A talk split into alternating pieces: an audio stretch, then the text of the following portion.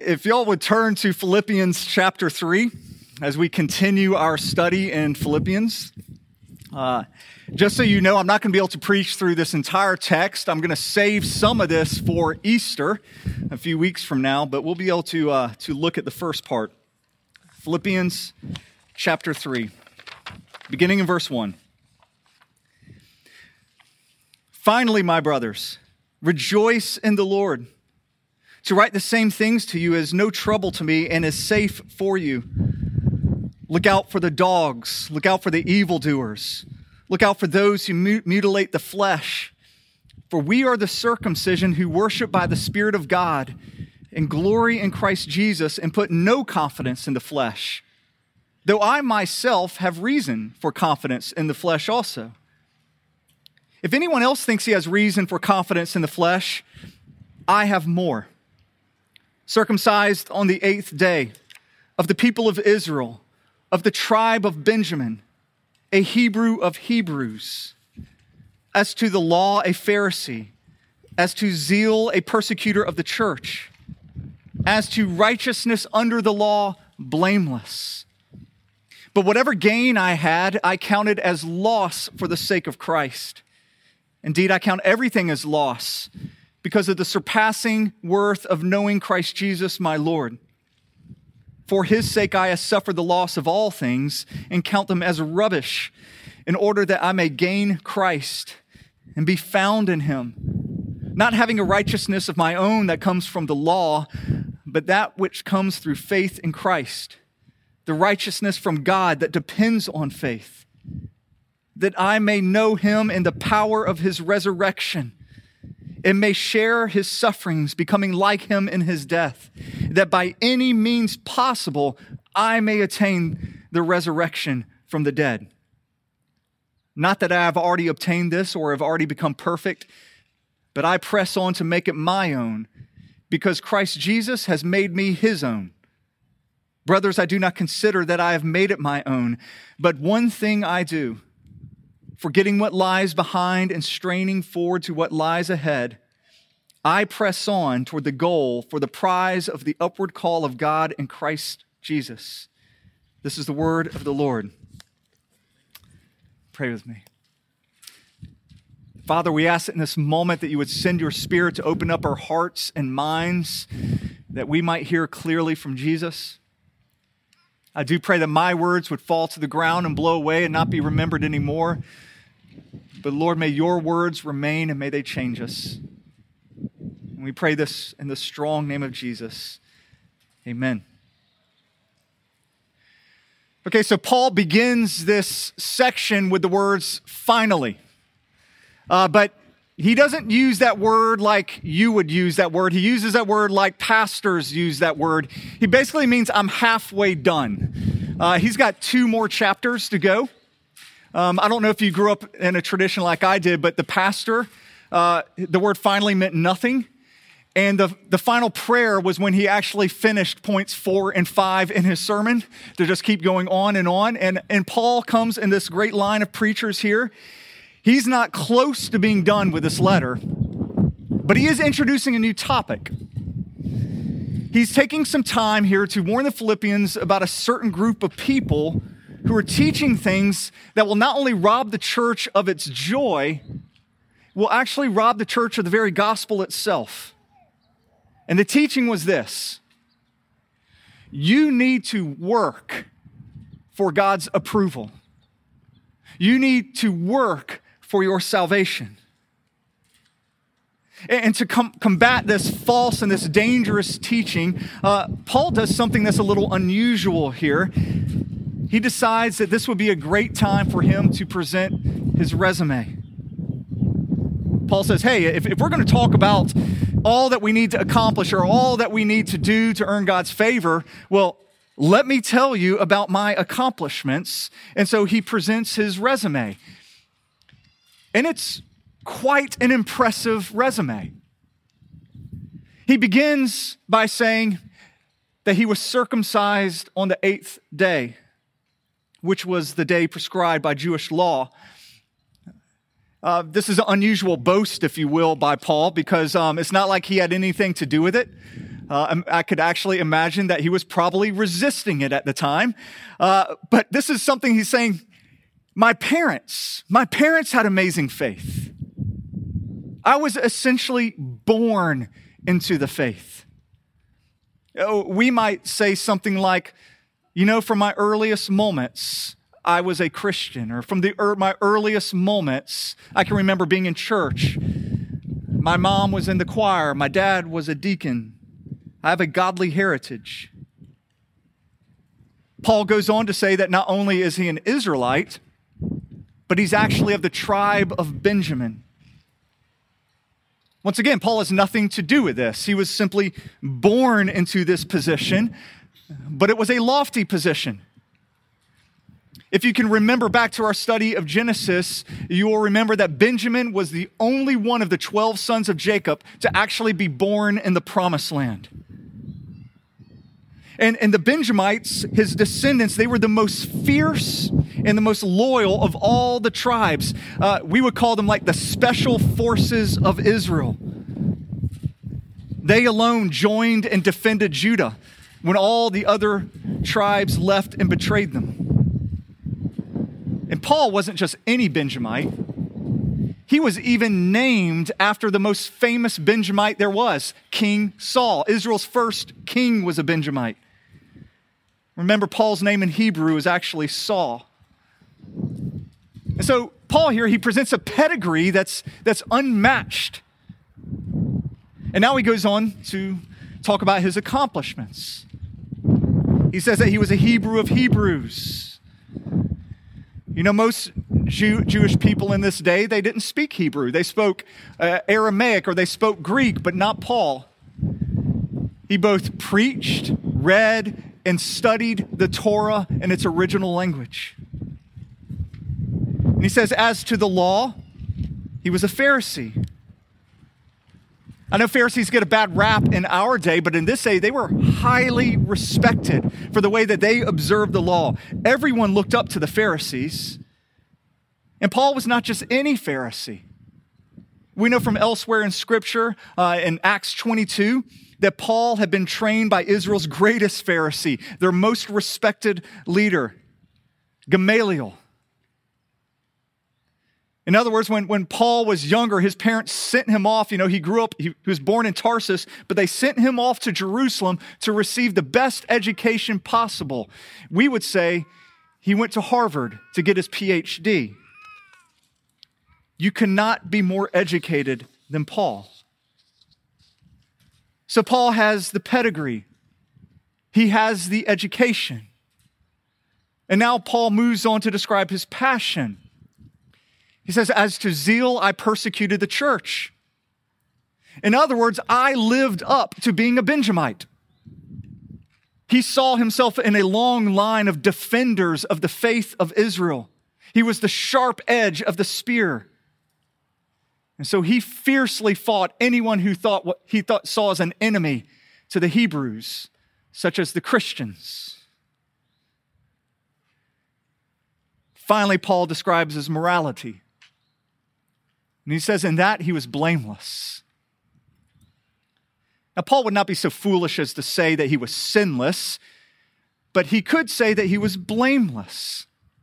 He tried hard to keep the law, and when he did sin, well, he made the atoning sacrifices for his sin. He was blameless as to the law. So, all in all, everything that Paul presents to us is an impeccable resume. Now, what's the purpose of a resume? I mean, resumes, it's not just a sheet of paper that you can hold up that lists all of your accomplishments. It's a sheet of paper that you hope can get you into places. You know, if you're a high school student, uh, your resume is essentially, you know, it's your GPA, it's your ACT, your SAT scores, it's the clubs that you're a part of. Um, any of you high school students ever hear from your parents telling you you need to join some club or you need to do more volunteer work, not because they actually believe that's a good work for you to do, but because it will look good on your resume. Any, anybody? If, if you have a parent who said that to you, feel free to look at them right now judgingly. I hope you do. However, your parents, what they want is like, we want to build you a good resume so you can get in, so you could get into a good college. Of course, once you're in college, you work on your resume, same thing with your GP and all GPA and all those things, hoping that it will get you into a good job interview. It will get you into a good job. After college, you hope you have a, you know, you, you go and you start interviewing in places and you realize, you know, any of you feel the temptation to start padding your resume a little bit in order to be noticed more, in order to open up a few more doors? Uh, you know, you might have had an internship at some company. Um, and maybe one day while you're at that company, you had to, you know, make a bunch of copies and, and do a bunch of mail outs to people. So on your resume, you put that you are a marketing manager. And actually, you had another intern help you uh, who was younger than you, so you called yourself a senior marketing manager. Uh, when I was in grad school, I was the chief distribution officer for a computer business. Um, in other words, I drove a forklift. You, you know, we, we find ways to like make what we do sound better, more impressive in order to open up more doors. But Paul didn't need to pad his resume. Paul didn't have to fluff up his titles. He was the real deal. Your resume is also what you present in order to get you into certain social circles. I mean, you don't go around, you know, like actually with your physical res- resume holding it up, but you present your resume in other ways. You name drop, let people know like who you know. Uh, you casually let people know like the important things you do, or maybe where you work, or the vacations you take, or the marathon that you just ran, uh, anything to try to impress, hoping that this will get you in so, what you see is that inner circle there. And ultimately, your resume is what you hope can impress God Himself. That, that you impress Him enough that He will let you in. You know, if, if you could just show him all the good you've done, that you've done more good than bad in your life, then perhaps it will be good enough to, for him to let you in heaven.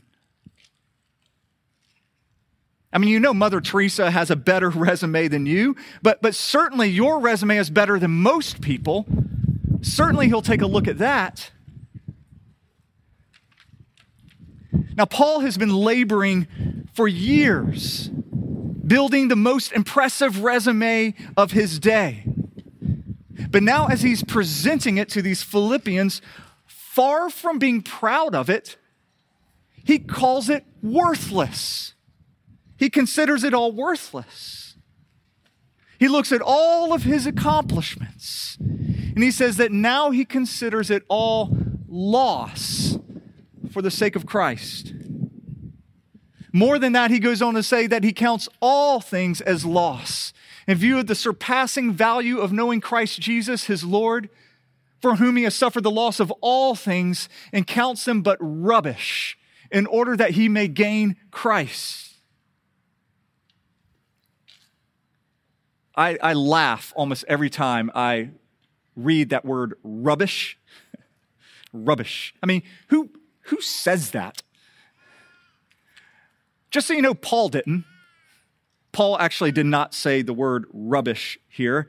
Uh, that's a very sanitized translation, if you will.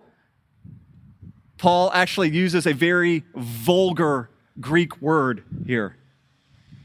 We could politely translate it as crap. It could be better translated as another four letter word. I would have actually preferred that the translators would have just said, like, bleep, you know, there, or maybe a bunch of syllables with some exclamation points, something to get the point across. Because what Paul is saying here is as he looks back and he sees all of his pedigree, all of his education, all of his passion, all of his morality, all of the good deeds he has ever done, he says it's nothing more than a heaping pile of crap. That's all it is. When Paul met Jesus on that road to Damascus, he got to see what real righteousness looked like. And it looked nothing like him. He got to see what God's standard was, and he realized he wasn't even close. And Paul can no longer stomach looking at his resume after seeing the glory of Jesus. I've shared this illustration a few years ago, but uh, when I was in high school, I used to play basketball. Uh, now, in my mind, I was uh, much better than I actually was. It's one of the advantages of getting older. I get better every year. Um, but I, I, was actually decent. I was, I was fairly decent at basketball. Uh, I could even dunk, all right? Uh, I was obsessed with vertical leap in my high school years. I was one of those annoying fitness guys who went around wearing platform shoes and weighted vest just so I could keep ever increasing my vertical leap. Um, but I got to the point where I was, I thought I was decent enough to where I actually entered into a slam dunk contest. Um, for those of you who are from Atlanta, it was at the Cobb Civic Center, and uh, was playing a game there. And at halftime, they had a slam dunk contest, and I thought, I'm going to enter it. In all honesty, I just was hoping people would be impressed with a six foot white guy who could dunk. I mean, that was it, because I didn't have I didn't have much outside of that. Well, the guy in front of me, he goes, uh, you he dribbles a ball, he gets up there, and he launches. And when I mean launch, I mean the guy launched into the air, and he does a two handed windmill and he dunks it with such incredible authority. And, and the entire arena just erupts. People start going crazy. And of course, you know, he gets all tens. And then the referee hands me the ball.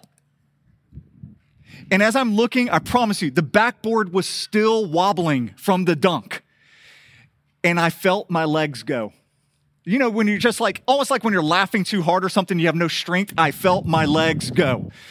And I didn't know what to do. I mean, because it's not like I had much skill to begin with. And I'm there, you know, I'm, I'm dribbling the ball, acting like I'm trying to think of what incredible dunk I'm going to do. And I'm just trying not to pass out. And I thought, well, how can I get out of this? Maybe I throw the ball up, act like I'm going to catch it, and I just miss a couple of times and sit down.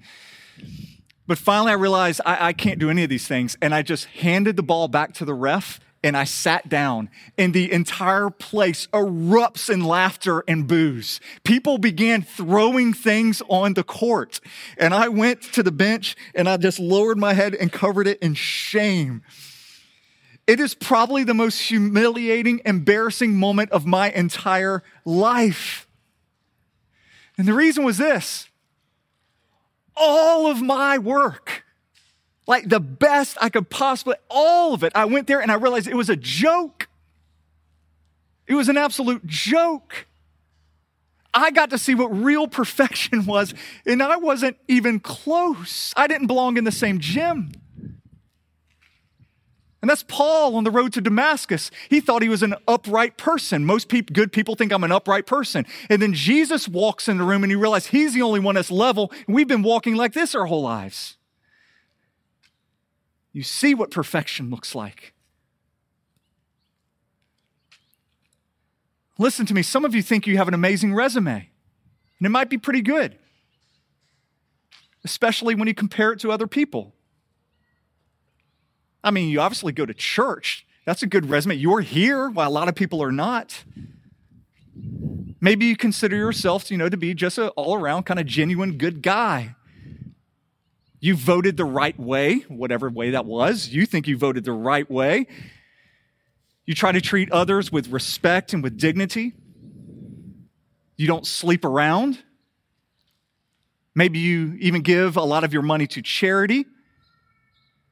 You're a social justice warrior. You might be the most woke person you know compared to everyone else around you.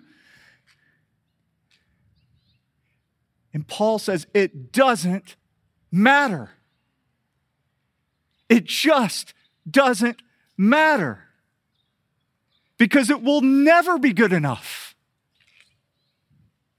He goes on to say, as a matter of fact, your righteousness actually counts against you.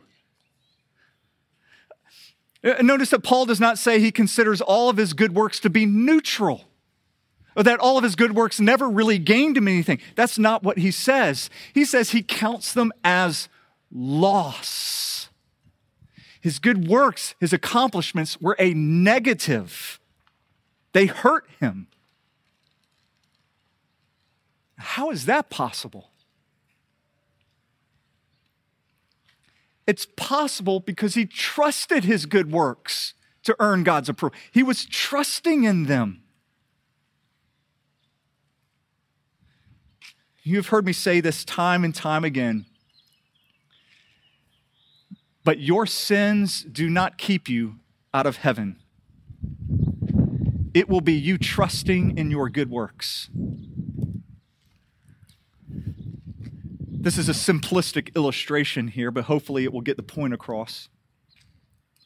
Imagine you die, and you go up to the gates of heaven and whoever's there asks, Why should I let you in? And in that moment, you can either present your resume, all of your accomplishments, or you can look over at Jesus and say, I'm with him. And he could say, Yes, he's with me. So you can either try to get in based on your credentials or you could get in based on Jesus's credentials, but you can't present both. You can only wholly trust in one of them.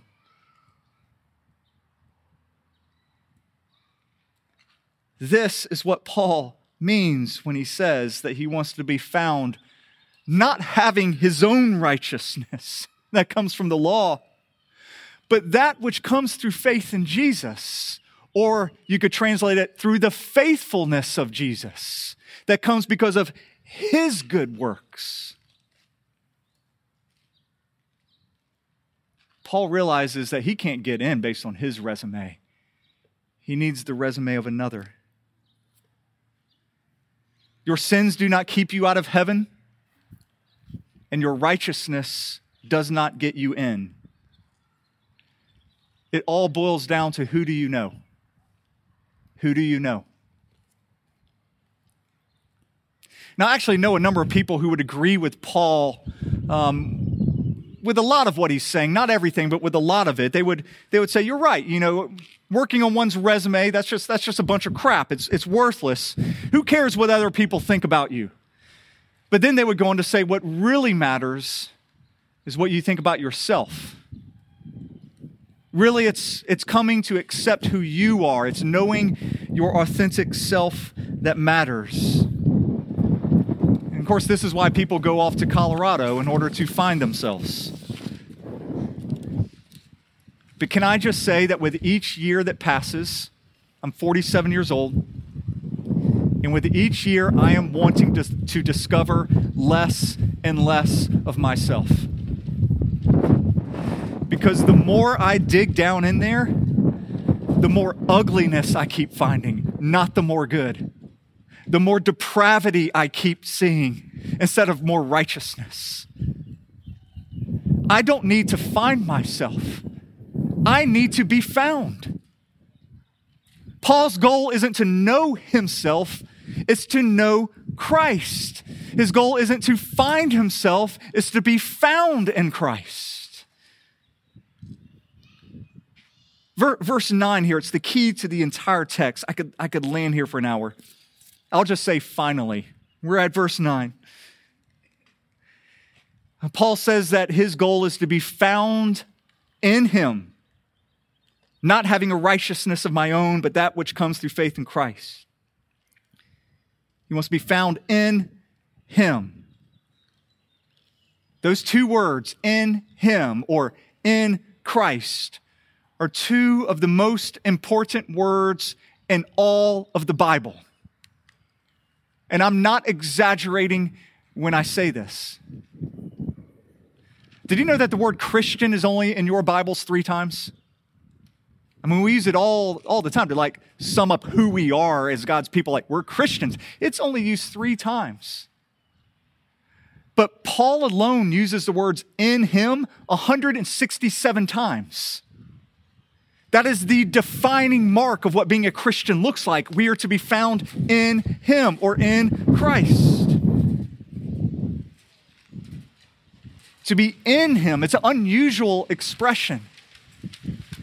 Uh, but basically, he's describing this, this organic union. It's kind of like a branch is in a tree, or like my arm is in my body. This is organic attachment. It's the, the closest of unions here. You might have heard it this way He's talking about a personal relationship with Jesus, knowing Christ Jesus, my Lord. He knows him. And when he says to know Christ Jesus, my Lord, that phrase, Christ Jesus, my Lord, it is actually the only time you will ever read those words in the New Testament Christ Jesus, my Lord. Every other time Paul says something similar, he says Christ Jesus, the Lord. But here he says Christ Jesus, my Lord. He's my Lord. And this is intentional that he deviates here from what he says every other time in the Bible because he wants you to see something.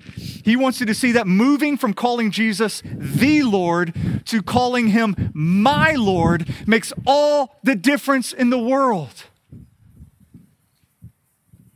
You see, a day is coming in which every knee shall bow and every tongue shall confess that Jesus Christ is the Lord. He just said that in Philippians chapter 2. Everyone will acknowledge that Jesus is the Lord. Everyone will know who he is, but not everyone will know him not everyone will be able to call him my Lord. Paul is saying that Jesus is not just the Lord, but he is his Lord. He knows him, he's trusted him. On that road to Damascus, he met him and was forever changed by him.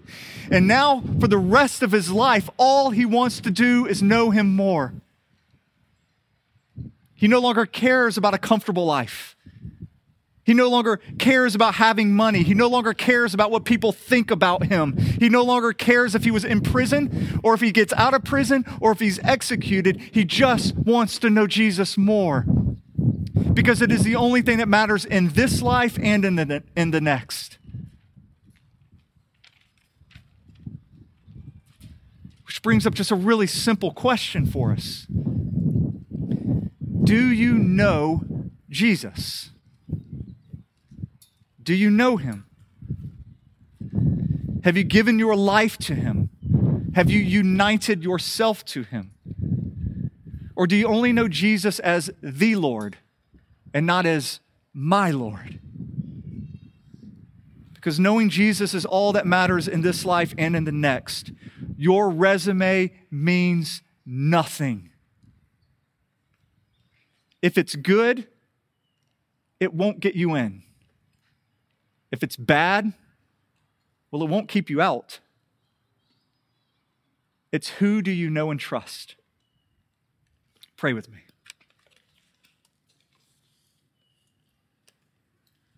That we might know you, Jesus. I pray that would be on the hearts of every person here. Lord, for those who don't know you, they might even believe that you are the Lord, but they've never called out to you and said, Will you be my Lord? Will you be my Savior? Will you forgive me of my sin? Lord, I pray that in this moment they would call out to you. And for those of us who pat ourselves on their back thinking we are superior to others because of our resume, may we repent of our damnable good righteousness, our good deeds. May we humble ourselves and trust completely on you, Jesus. So, Spirit of God, come, have your way in us. Thank you that you have called us to yourself. And we pray this in your name. Amen.